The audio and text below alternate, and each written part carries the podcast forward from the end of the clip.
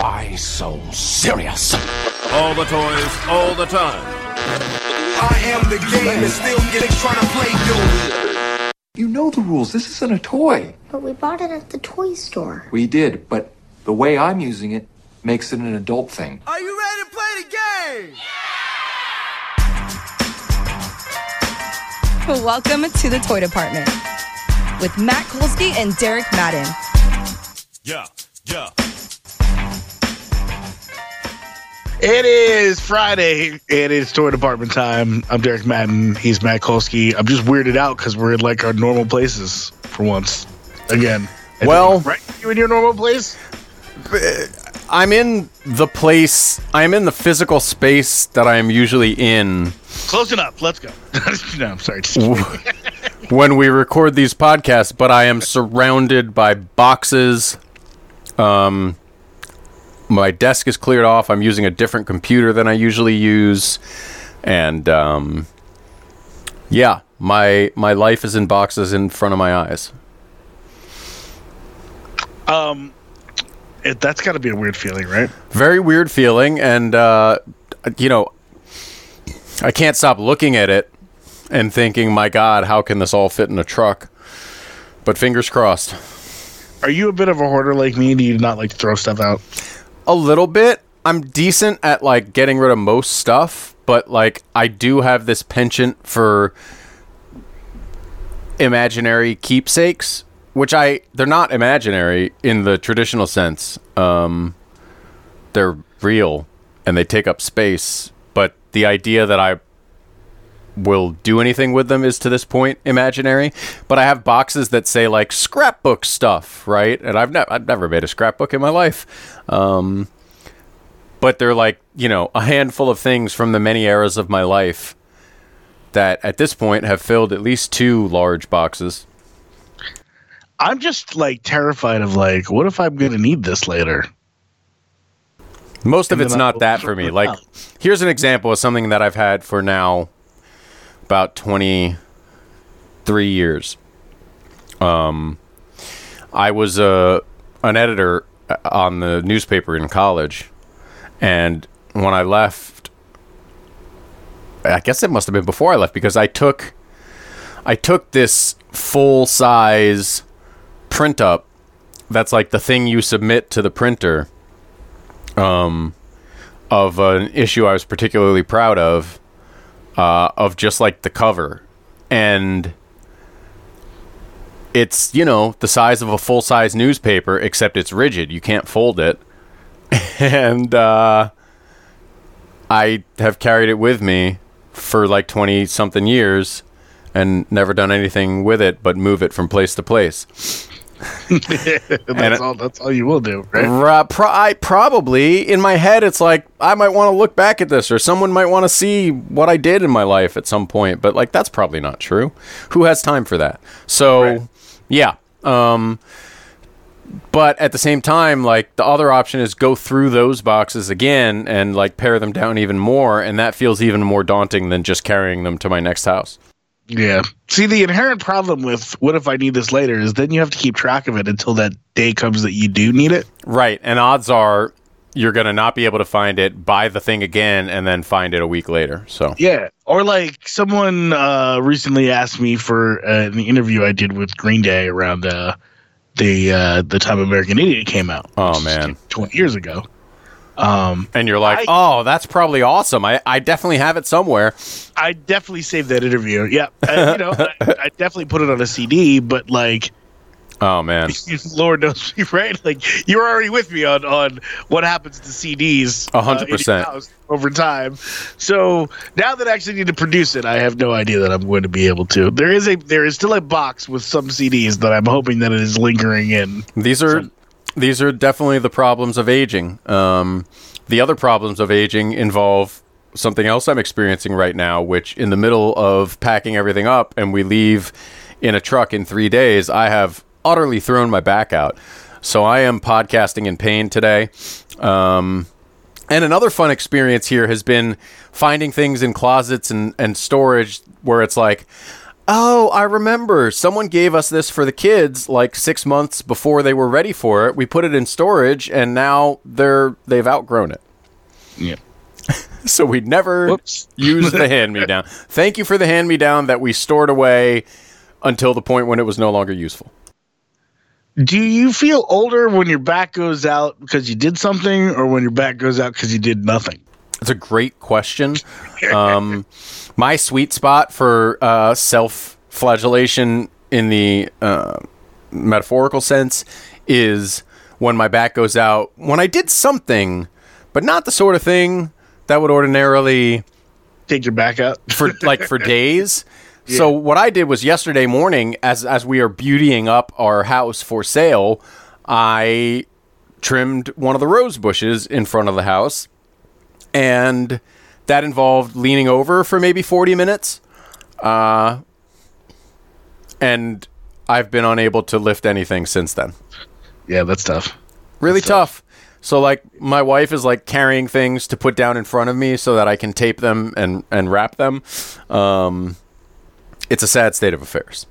Yep. Yep.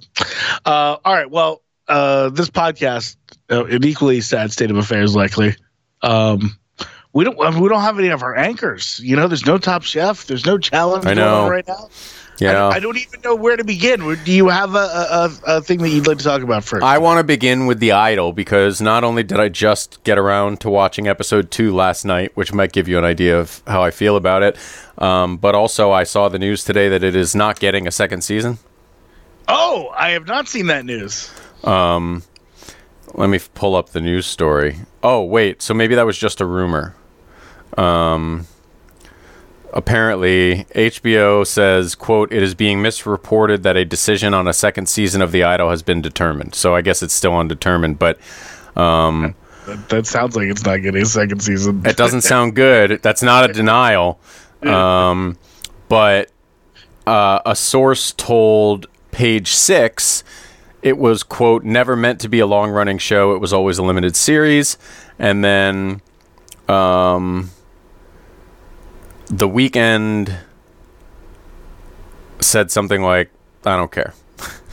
uh, he also said at Cannes that the goal was stirring the pot and creating quote something special, something fun to make people laugh, piss some people off. Um, Wait, this the goal of the goal of this was to make something fun. that's what he said. And I gotta say, like, Why is it so brooding then?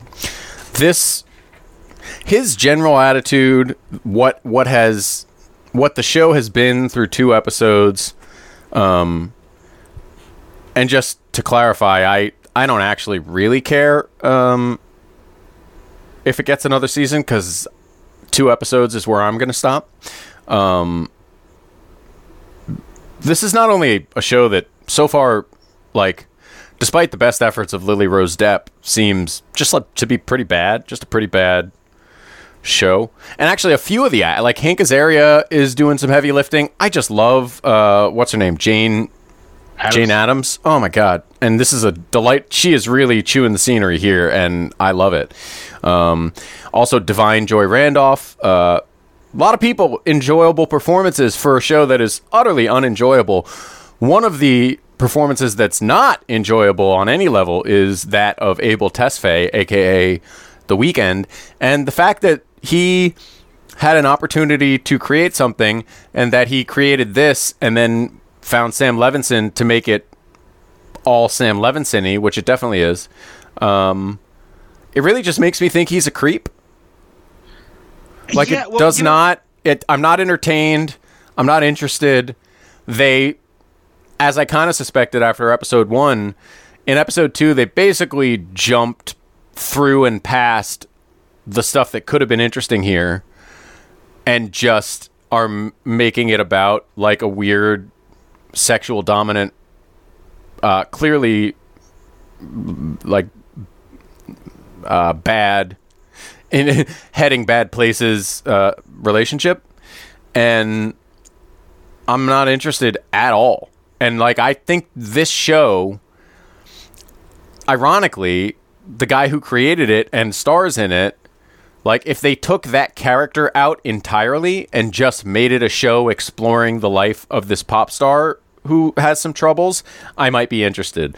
But he is such a turnoff in this performance, and honestly, it does feel like they are doing quote provocative stuff just for the sake of pissing people off and not to actually say or really provoke anything meaningful. Yeah. So, uh, you know, I, ordinarily I, I try to when we're going to talk about shows, um, I try to stay out of the discourse at least until we've given some takes. And and granted, I we did give a take last week, somewhat of the show. Um, but I, I did wade in a little bit, and and one of the things that I've I've learned right was that they they had shot this already, uh, or most of it already with. Uh, the Weeknd in a, uh, a much more secondary role, and that he basically complained. uh, per the Wikipedia page, anyway, they say that he complained that the show was leaning too much into a female perspective, uh, and then they basically made his part much bigger. Yeah. And So I really like just think he's a creep. it's not he like yeah he's a creep but he's also like he just doesn't he doesn't have the acting chops and mo- most importantly the screen presence so to buy this guy as this sort of mysterious um tempting irresistible cult figure is um it's just a massive stretch right Yes. it's like wrecking it's like wrecking half the show to the point where you're kind of like let's go back to the jocelyn struggling with the industry part of this again 'cause I- exactly. yeah you know what i mean it's like the, the part that's supposed to be like they're setting it up as like her release is just like it's torturous and uh it just doesn't it doesn't work and the quality of the acting in the rest of the show uh is of such a high is uh, just a, a much higher level so i'd Yep. rather spend time over there you know what and I mean? it stands out. Like Yeah. the scenes with Abel are bad, and the ones without him are much better. And and like even the in this could have been a whole episode of the music video shoot exploring the ways in which young female pop stars are pushed and sexualized and asked to do things they're not comfortable with and all of that.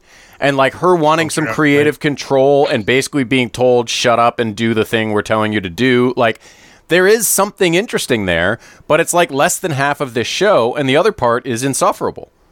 Yeah, I would help a little bit too if like, I mean the lyrics on the on the Jocelyn single are so like they're, it's they're pretty over the top in like the, we're exploiting you basically. It's like that's what the song should be called. You know, well, what I that's the thing. Like it, it, it, it, and that's that was kind of the tip off in the first episode to me that like, yes, there is some interesting stuff to explore here, but the show's not interested in it because they didn't take enough care with what could have been interesting. Because they're apparently the Weeknd is so focused on like being a weird rapey cult leader. So, and and the other thing is like, I kind of imagined that the reason the Weeknd wrote this was like because he had industry experience and wanted to like say something about people that exist in the music industry, but I don't believe that this guy really exists. Uh, yeah, it's like I think when you're the Weeknd, you can go to somebody's house and be like, "Oh, you like Prince? I like Prince. We should have sex," and that works because you're the Weeknd. You know what I mean? But Right. if you're playing, it's just a character. Just some creepy dude that she met at a club. Like I guess please tie me up and choke me. right, like if this was really how she was and I get like they're saying her mother died and maybe she, this is her acting out in response, but like if she was living like this, she'd be dead. Yeah, Like you can't be a global superstar just picking random creeps up at the club and bringing them and their friends into your house to have like edgy, you know, S and M sex. It's it it doesn't. I did yeah. catch the uh, the little five minute uh, you know making of thing on this on the Uh-huh. second one. Um, and it, it's it is one of those things where it's like the it seems like the support like like the actors have have a better handle on their characters and their emotions than what's supposed to be happening than you see on the film. Uh, you know what I mean? Right. Yeah. It's yeah, it's just it's just not it's not coming together, man. Yeah, I, it's just not good. It's just pure, like the full stop, not good. I, I don't know how these guys looked at this thing, and I think that they really thought that people would be upset because. Uh, you know, I don't know because they they cut up her thighs or or you know Right. because there's Uh oh, she's got a blindfold on. It's getting really kinky. and we show some and they show some boobs or something and somebody Right. watches like i am not um, that i'm not shocked or provoked or No. like i'm not you're not showing me anything that is not was not clearly cribbed from from watching porn you know what Right. i mean Right. It's it's just mediocre porn. Yeah. That's what this is. that is not why i'm upset i'm upset because this this is you're wasting my time that's why that's if there's any anger that's what it is Amen. Yeah. Okay, that's, that's a bummer. That's a bummer because I do, you know, like I said, we I think we're higher on Sam Levinson's work in general than most, and this is just a a, a misfire, as far as I can tell. Are Yeah. you are you officially out? I may I may. I'm out. I'm out. I'm out. There's too much good stuff, frankly, to keep bothering with this. Um. All right. Fair. Like I, I want to watch the rest of Hundred Foot Wave instead of this. I want to watch the new season of Love Island instead of this. Like I just, I'm, I don't have time in my life for a bad show where the Weeknd has like creepy S and M sex. I'm not interested. Okay. All right. Um. Do you want to watch Somewhere Boy instead of this? Boy, I, yes, um, I don't know, and I'm not in love with Somewhere Boy, but I will say it is something I've never really seen. Um, and it is telling its story in a unique and original way that keeps me interested because this show sort of starts you off with as little context as you could imagine. Right? Like, it's not a mystery show per se, but there's a bit of a mystery from the very beginning when when you see this kid who clearly is not okay, right? Like something is wrong with this kid whether it's his upbringing or just, you know, he's uh, disabled in some way or but you really don't know.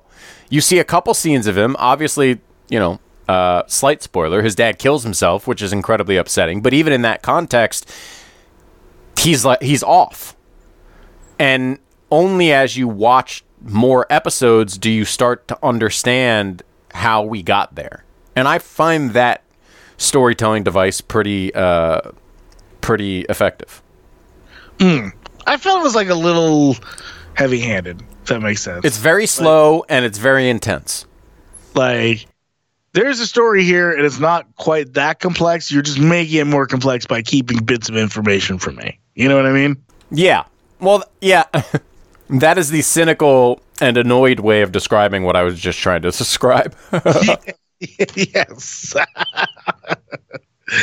um you know so i don't know the experience of this kid and uh, you know watching him in this home uh you know with uh uh, I mean, I guess an older brother is how you'd put that. Uh, you know, an older stepbrother, essentially, a foster brother, um, who's got his own issues and trying to figure stuff out. You know what I mean? Like, I don't know. Like, I, I feel like that. I don't know. I, I was not. I, I'm not stoked to spend more time in this world, um, and like the suspense of what exactly happened. Um, you know, not enough Yeah, it's not. It's not. I, I don't know. I don't know if I'm feeling that pull. Yeah, I mean, I'm 50-50, but but I guess you know, again, what I was saying in a nicer way is like I think the fact that they're keeping bits and pieces at least makes me more interested than I would be if they were just telling it in a more straightforward way. Yeah, I mean, it's look, it's not all that different from the crowded, uh, crowded room, right? In the way that the crowded room is like kind of Yeah, piecing it together for filling you. out details, you know, uh, and and jumping timeline a little bit to sort of keep stuff from you, and you're kind of getting it as a sort of being revealed to uh, the Amanda Seyfried character. But I- it, to me, that's a much more compelling story as it's put together, you know, and and and I don't know, like this, the stakes feel a little bit higher. Right. well, and there's certainly like a more And I'm, like, compelling. interested in the people involved. You know what I mean? Yeah, and there's definitely like a more compelling central mystery, right? Which is like a lot more happened around whatever whatever went down in the crowded room. There's like some question of who killed who and some you know whose mental health is fragile and whose isn't and where did these people come from and yet blah blah blah whereas in um in uh somewhere boy it's basically just like well his dad went through some stuff and then really messed his son up and then we're getting little details about how and why Yeah. Yeah, fair enough. Um, so yeah, I would agree, and and I don't know if this is us kind of being starfuckers just because we recognize and enjoy uh, Tom Holland and um, Amanda Seyfried, and I actually the his like sort of girlfriend who lives in the boarding house with him is uh, someone I recognize as well, although I don't know her name offhand. Uh, Her name is Sasha Lane. Yes, Sasha Lane. I'm not sure what I recognize her from, but I definitely do recognize her. Oh, she was in Conversations with Friends. Uh, and Loki, the uh, Oh, right. series, She was which I didn't watch, but I'm to guess Loki. uh huh. Yep. Yeah. Yep. That adds up. That all adds up. Um, and yeah, I like. Something else that that we watched that I uh, um I don't know. We're gonna figure this out sooner sooner or later while we're doing it. Yeah. Oh, Utopia. That's what it was. She was in Utopia. Uh, yeah. Anyway, she's someone. Uh, she is someone who's been around in some things. Uh, yeah, very good at this. Yes. Um, yeah, and you I recognize um the the Annabelle, the like the the hot girlfriend uh character um from she was in Mayor of Kingstown I did not because I as don't as know that I hot girlfriend character. I don't know that I ever finished Mayor of Kingstown. Um, so yeah, I did not recognize her. Uh, but yeah, I mean, look, there is a more intriguing mystery at the heart of this, the crowded room, and I I really enjoy like unlike anyone or at least unlike the Weeknd, like I just really enjoy Tom Holland's presence on screen.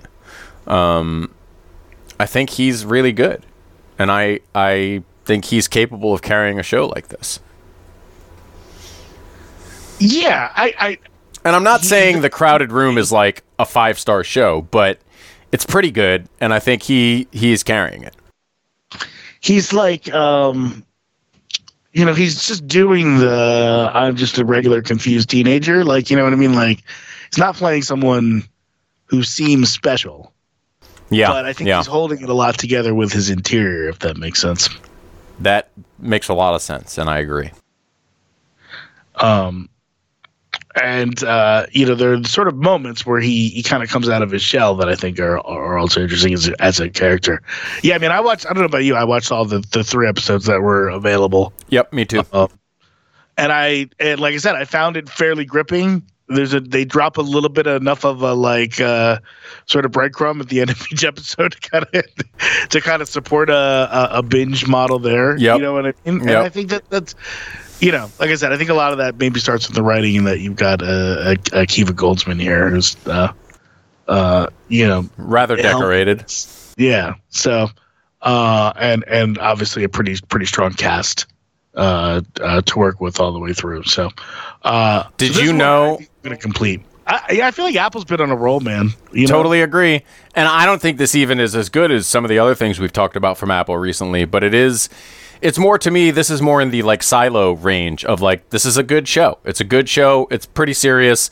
I'm not going to say it's the best, but it it keeps me interested and and I think there's a there's a worthwhile story to be told here. Did you know that uh, his pot dealing friend is uh, Ethan and Uma's kid? Oh no, no, but that makes sense. Yeah, yep. Much like Maya Hawke, the, his, his sister, he really when you know you like can't unsee the weird combination of Uma and and Ethan's features. Yeah, I can get that. I can get that. Mr. Ma- Mr. Magic Man. Yeah. the Magic Man. Is that your card? No. No. That's the other thing. Like for a pretty serious show, there are some really funny moments in this. yeah. Yeah. Um, but it does. It is pretty dark. It is dark. Yes, it is dark, and and like it feels like it's going to get darker. Like, th- th- that's the other thing, and like we kind of said this already, but like I'm sincerely interested in like what the hell happened here. Um, and part of me thinks it's that Tom Holland is a psychopath, and part of me thinks that it's that he's like a nice kid that got caught up in some stuff, and that sort of duality is keeping me very interested. Yeah, I think I have a, a bit of an idea what's what's happening here. All right, well, don't ruin it. But I, yeah, I was, I was okay. I'm not gonna, I'm not gonna share share the theory in case I'm right and it wrecks it for you. I appreciate that. You're a true friend. Okay. well, we'll see if I'm right later. We'll have to compare notes at, the end of this. Yeah, yeah, absolutely. I don't, I don't know. Or- you could like you put your headphones down and I, I can tell the audience. I mean, I could, I could do that. I, I'm gonna, I, here, ready? I'm gonna take my headphones off and count to 15 now. Okay, so I think it's like a, a multiple personality disorder thing. Like he's like schizophrenic, and so this guy's dissociating and doing stuff, and that's that's where the crime's coming. That's my theory. Okay, I'm good. Okay, I'm back. All right, we did it. That's incredible. I'm definitely never gonna go listen back to that. So uh, it's probably not for me, but but maybe but the audience will know whether you got it right or not. Okay, we're gonna see. Well, and now also like I'll trust you when you tell me if you got it right or not because we have you on record. right? Yeah. So now I'm committed to tape. All right, I like. I, like I wish we. I wish we had some like you going in the other room music. We could have played underneath, underneath that. Yeah, yeah. I mean, I could always add it in post, you know. Yeah, but then you're gonna hear it. so oh, no. good point. No, I can't Yeah. do that. Yeah. Yeah, you can't add it in post. No. Uh, all right. Um, we want to switch gears to flaming hot. I do. Um, did you investigate the real life details of this at all before or after watching it? No, uh, I, you know, um, I felt sated by the the postscript of the show. You know Okay. what I mean?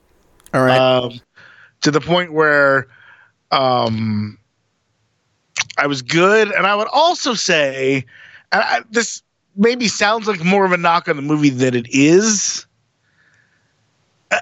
I I wondered often through watching this how realistically this was being portrayed, and I didn't Right. want to find out that it was not. You know what I mean? Um, I would say the same, although I couldn't help myself. Uh, and I would, I would actually say that that's a credit to the movie because it's a delight. Like this was just a fun time and a story that is pretty inspiring. And whatever else may be true, it is absolutely true that Richard Montañez was a janitor at Frito Lay who eventually became a ginormous executive and now is like a r- retired except for doing famous expensive public speaking gigs. So like that kind of that part being absolutely true was kind of enough for me, right? Yeah. And like the fact that they, you know, that he in his own life and also the movie may have pushed some factual boundaries in other areas, it doesn't bother me at all because it this was just like a fun, funny, enjoyable time about a guy who made something of his life in an improbable way. And I that again, it was enough for me. Yeah, I mean, I would definitely say it was enough for me. Um, in you know, um, in the way that it's it, a, it is a good time. Um, it's it's told with this like sort of warmth and humor. It, you know, it really is a lot about family. I think. Yeah. And, um, you know, people who just want to make a decent life for the people that they love. You know what I mean? Yeah. Um, so you know, it's it's like it's a very American story in that way. And you know, the the Totally. the book, right? It's called it's like subtitled "A Boy, a Burrito, and a Cookie." right. So uh, you know, there's certain beats in that story, right, that that sort of correspond to that. So I'm assuming that those those parts were, you know, kind of very much represented. You know, Yeah. Uh, yeah. Like I, I don't know, um, I don't know much about the guy who played Richard Montañez, Jesse Garcia. Yeah, I Uh. don't recall ever seeing him, but I thought he was excellent. Me too. Me too. Um, and like just kind of makes you, um, you know, you're you're going on the whole ride with them, and you're and you're you know you're really rooting for that guy.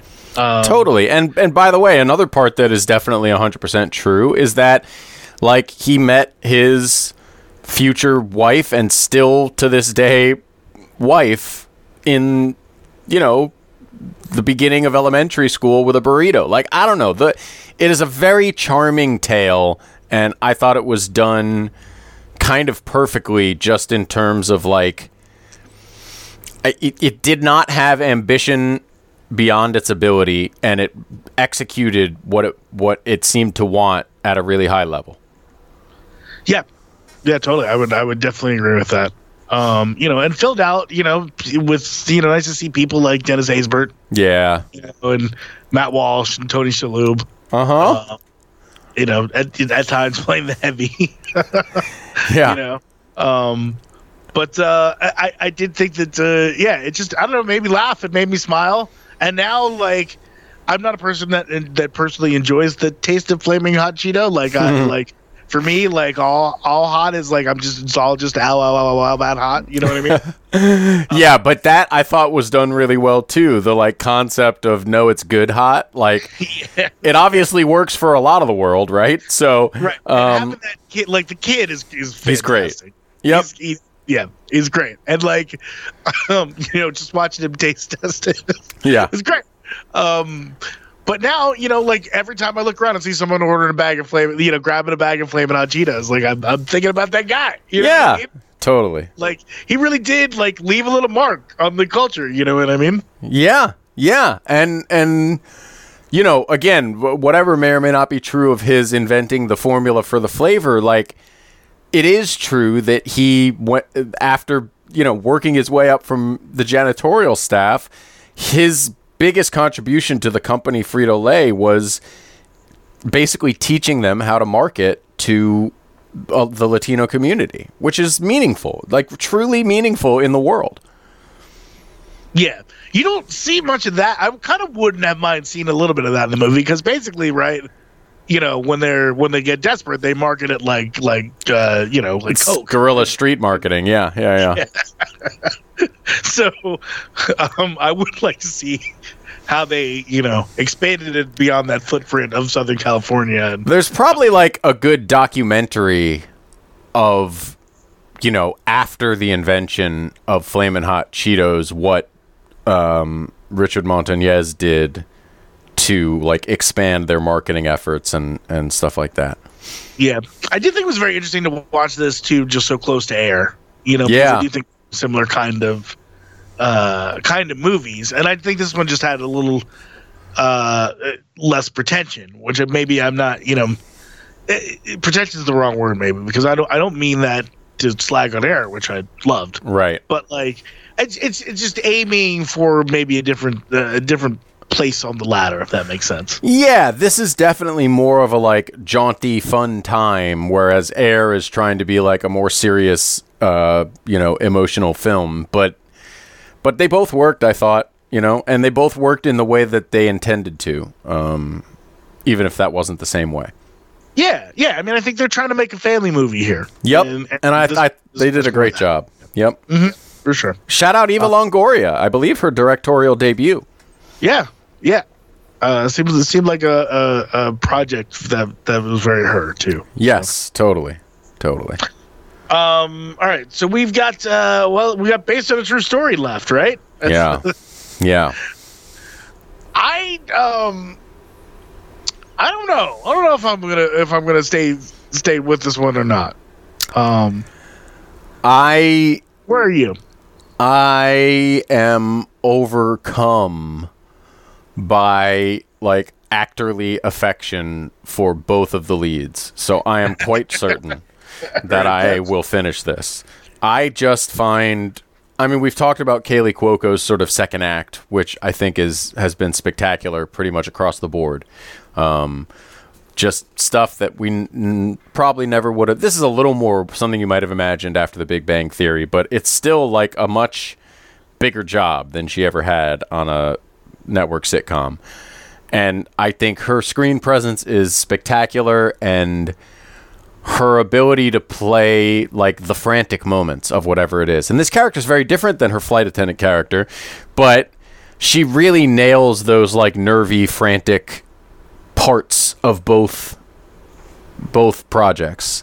And we talked about Chris Messina when we watched Air, but I think these two things are a perfect example of like in Air, he's the bombastic David Falk, you know, making deals, telling people to fuck themselves and whatnot. And in this, he's like a guy that's kind of past his prime and and trying to figure life out and really a totally different character, both emotionally and just like philosophically. And I think he's excellent, just excellent. It's really a moment for Chris Messina right now. Yeah, I mean they're, they're extremely different roles, and he uh, pulls them off both uh, flawlessly. I think you know. Um, Yeah. Now I could see all of that being the story is where I'm uh, maybe Yes. having a little more trouble. And I, I that's fair. Um, it's exceedingly ridiculous. Uh, the thing that that they are trying to get us to follow here. The story is quite over the top, um, and quite literally an impossible thing. Never uh, beyond its like pure unlikelihood as just a, you know, the logistics. Um, the the actual practicality of doing what they're doing is insane and could never happen in real life. But um, it is kind of the like logical terminus of our society's obsession with uh, murder podcasts in a way. So it's like over the top. Next question is: You a murder podcast person? Absolutely not. And I feel like my visceral response to the cultural obsession with murder podcasts is kind of the perspective that this series is coming from. So that kind of speaks to me as well. Yes, 'Cause, I mean, here's- not- I would not Oh, go ahead. myself a murder podcast person, but I do. I can get sucked into a good crime tale for sure, and like, I mean, you you like Serial and all that, right? I'm assuming, right? Never listened to Serial. Serial. I never listened to the it. first season, the, you Not- know, the classic Serial. Not one episode of Serial have I listened to in my entire life. Okay. Yeah.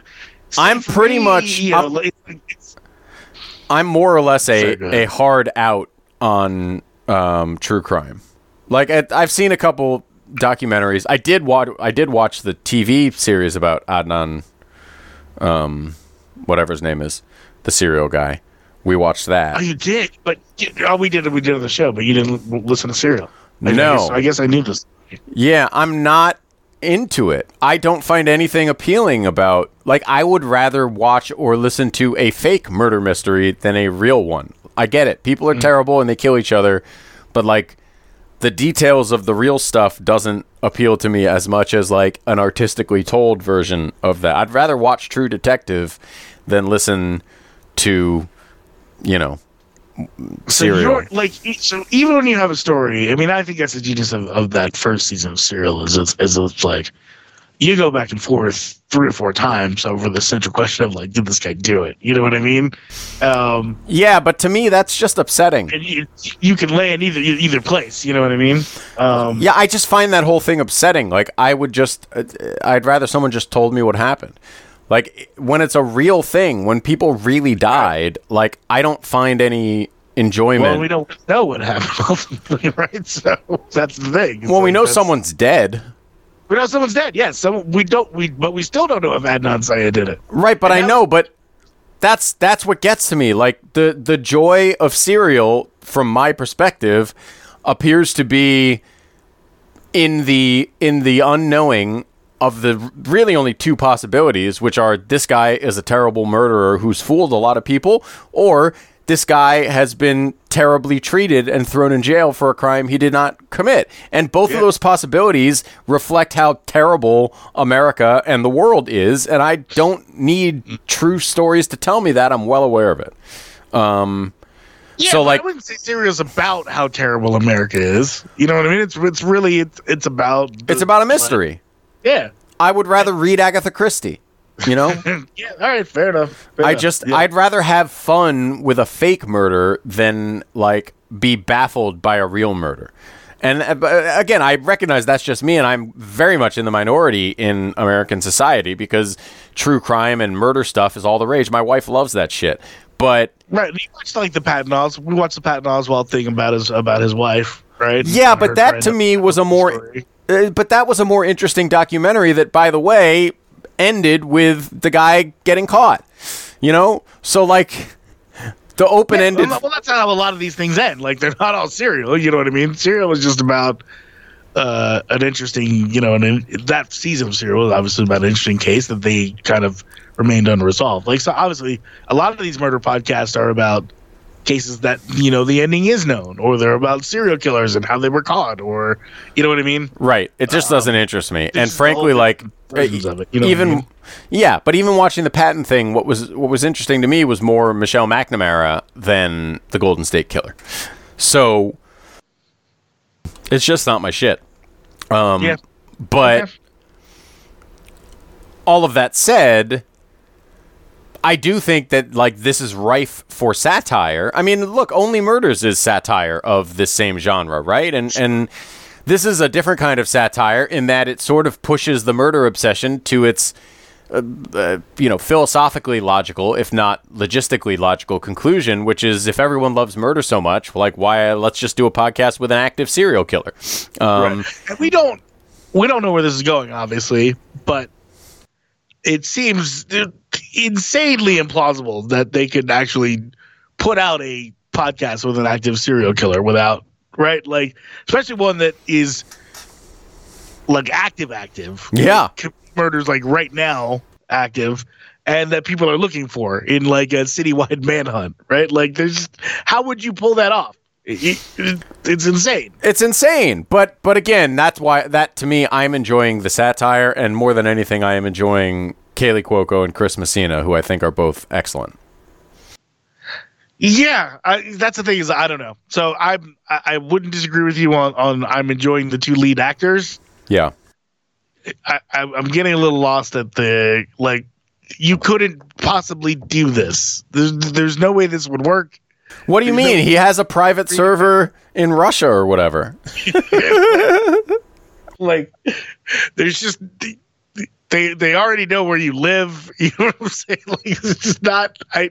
What are we doing here? Like Right, like the cops are already talking to you, and you're gonna do an anonymous. Yeah, it's silly, but but again, to me, like it's satire, and I'm enjoying myself.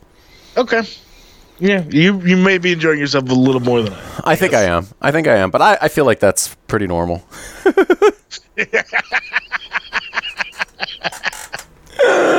Yeah. That's not outside the uh, ordinary. we were listening to crime podcast, then, then it wouldn't be. Right? It'd be the reverse, right? more than you, yeah, Yeah, sure. yeah. So, but that's really know. not what we do here. Maybe we maybe we should start a spin-off podcast where Oh, we listen God. To crime podcasts and have a bad time. We might have to might have to punt that to a different co-host. My wife might do it with you. She's not big on podcasts, but she loves murder. Your wife and my sister, who love murder podcasts, could do a podcast together. Ooh, that would be interesting. Let's, maybe let's put the pair of them. Yeah, like I, I, I like come into uh, where my wife is watching TV, and she's inevitably either watching British crime dramas or uh, real, real crime stuff. Yeah, that's dark. Yeah, That's dark. A lot, a lot of uh, ID network in your house. probably just it's our our life is so positive and and sunny and bright all the time. She just needs a counterbalance. Would be my assumption. Needs a little daytime. To Yeah, level it's just she's having so much fun and is so happy with me. She needs to get in some darkness from the TV. or she's plotting a murder. Yeah, one of the two. Could be either. I choose to look at the bright side. Good for you. Oh, all right. Although I gotta say, like, if she's plotting my murder, she should stop watching the British ones that take place in like World War II. Yeah, yeah, no, that's Not gonna get any good clues there. go, You know, um, all right, let's uh let's do some homework. We're we are not doing a show next week, correct? So Yeah, do we want to do anything about the NBA champion Denver Nuggets, I, I have one thing I want to mention. Sure. I feel like I mean I feel like we covered it pretty well, but go, go for yeah. it. Well, we had not seen the terminus uh, last we spoke of the finals. We both, I think, had an idea that it would end in five games. Um, but did you happen to catch all the fun Nikola Jokic stuff that happened after the game? I mean, him just kind of being like, "I want to go home." That was one of my favorites. When uh, a reporter asked him, like, you know, you've talked about the, you know, the finals not being exciting necessarily because you're you're about your business or whatever. But now that you've won, are you excited for the parade? And he turns to like the PR person off camera and is like, "When is parade? When when is parade?" And the reporter says it's Thursday, and he's like, "Th- "Thursday? Oh no, I gotta go home." But did you see him at the parade? Yes, at the parade, he said, I know I said I didn't want to stay for the parade, but I want to stay for the fucking parade. This is great. um, and then they all flew to Vegas and like partied uh, all night long. So I think he had a good time. But the other one after the game that I thought was just priceless was he's sitting at the podium and someone is like, "Hey, did Novak Djokovic, uh, your fellow Serbian buddy, send you a congratulations text?" And he was like, "Oh, you want to see? I'll pull out my phone right now." And he starts like looking at his phone and he's like, "I oh, oh no, I have way too many texts. I'm turning my phone off." it was a very relatable moment and just in general like in my life as a basketball fan, Steph Curry and Nikola Jokic to me stand a, a head above everybody for just like as NBA superstars go, being relatable and delightful human beings. And that's a dangerous thing to say. We don't know the, these guys. Like, uh, uh, you know, hopefully I don't have to eat my words about that on either of them. But like, in terms of what we see, the level of like humility and enjoyment and like normal dudishness that both Jokic and and Steph bring to the table is is pretty unprecedented. I think. I'm gonna throw Giannis into that mix. I think Giannis is in that same group. Yeah, yeah, but I think he's a little. I do think he's got a little harder edge that he that he takes great pains to keep out of his public image. Maybe. Um, I mean, at least the people I know who uh, who have spent time around him, um, and I do know a few. Uh, yeah,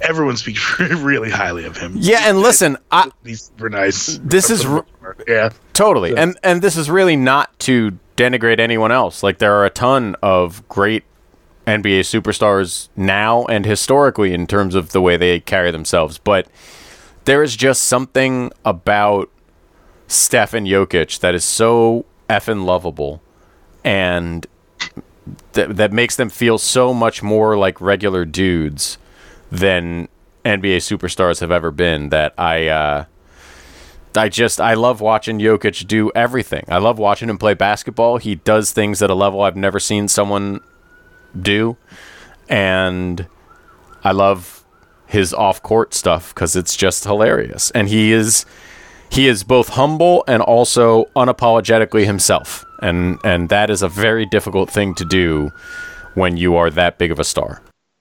Yeah. Um, you know, uh, I listened to the uh, uh, Simmons with Doc Rivers uh, podcast this week, um, which w- was one of the better Simmons podcasts in a long time. Oh, okay, I got to check that out. I didn't know they were on speaking terms. Yeah, no, no, they're. I think they're pretty okay now. Um, and uh, I mean, Doc, you know, Doc's going to do some. You know, he's already said he's not coaching this year. He's going to do some media, and he's going to be great. I, you know, I kind of had forgotten how good Doc Rivers can be on television. He was great. I mean, that was his first post NBA career, and he was great at it. Yeah, yeah, and um, yeah, and I think it's one of the reasons why the media always spoke highly of him as a coach too. Um, but like listening to him just just talk about this year and talk about Jokic and and and gush praise for Jokic. Was uh was really interesting, obviously, in light of of the MVP debate this year and um you know, he talked about that too and kind of how uh you know, looking back on that, like he he didn't love the way that went. Even kind of talking about, it. he's like, yeah, I know I said that thing in the end about how it was over, and um, you know, I, I, I think in retrospect, you could see, you could see the appreciation he had for Jokic and his game and how hard it was to play, and it was just a lot of a lot of really interesting, candid stuff in there uh, about him and and his career. He's definitely aware of all the things that you know what I mean that, that people talk about. I actually think that's been one of the biggest detriments to his career is like he's way too tuned in. Yeah. Um, Maybe. As a coach, I think as a media person that helps. so, welcome back, Doc. It's good to have you on this side. um, so yeah, um, uh, yeah, I would definitely recommend the conversation. I was uh, Okay. not an episode I was expecting to enjoy, and I really, really came away uh, Awesome. transfixed. So. I'm gonna check that out, and I would also add to all of this that like the Denver Nuggets are not going anywhere. This is a team that's going to have a chance to win a title for uh, the foreseeable future.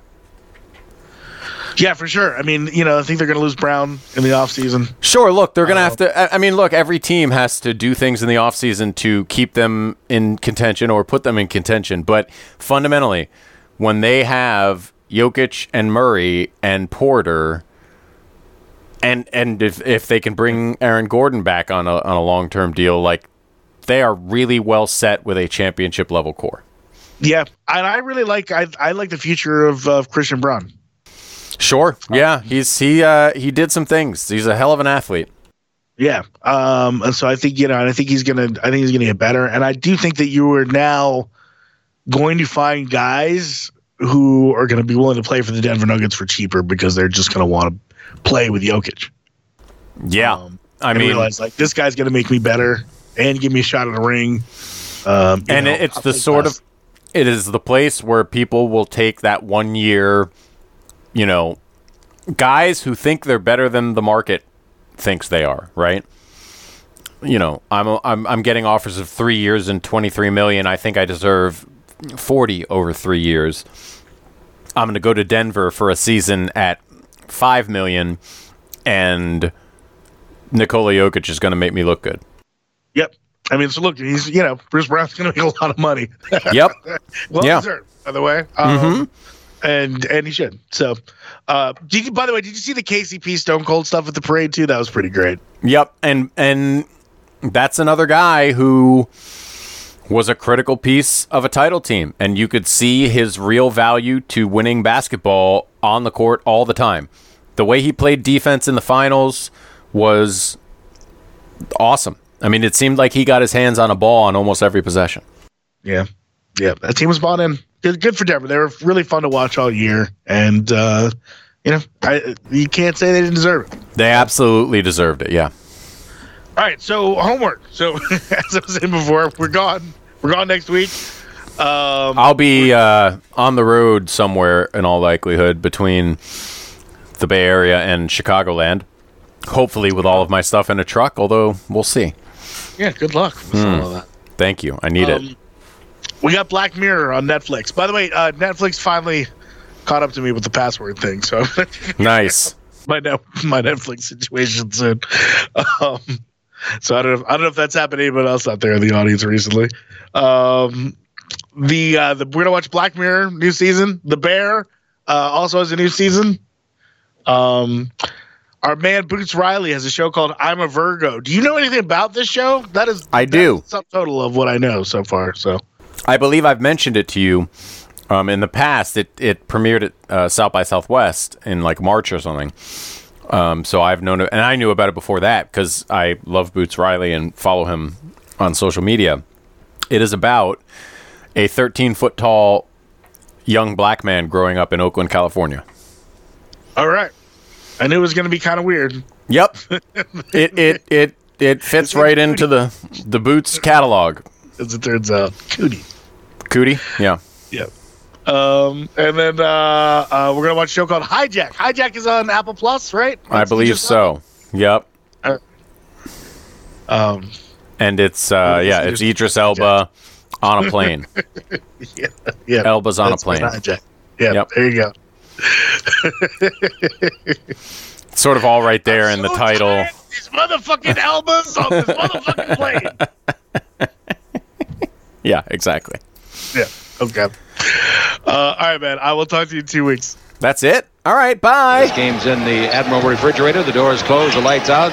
Butter's getting hard. The eggs are cooling, and the Jello is jiggling. So long, everybody. And do me a favor, have yourself a tremendous evening.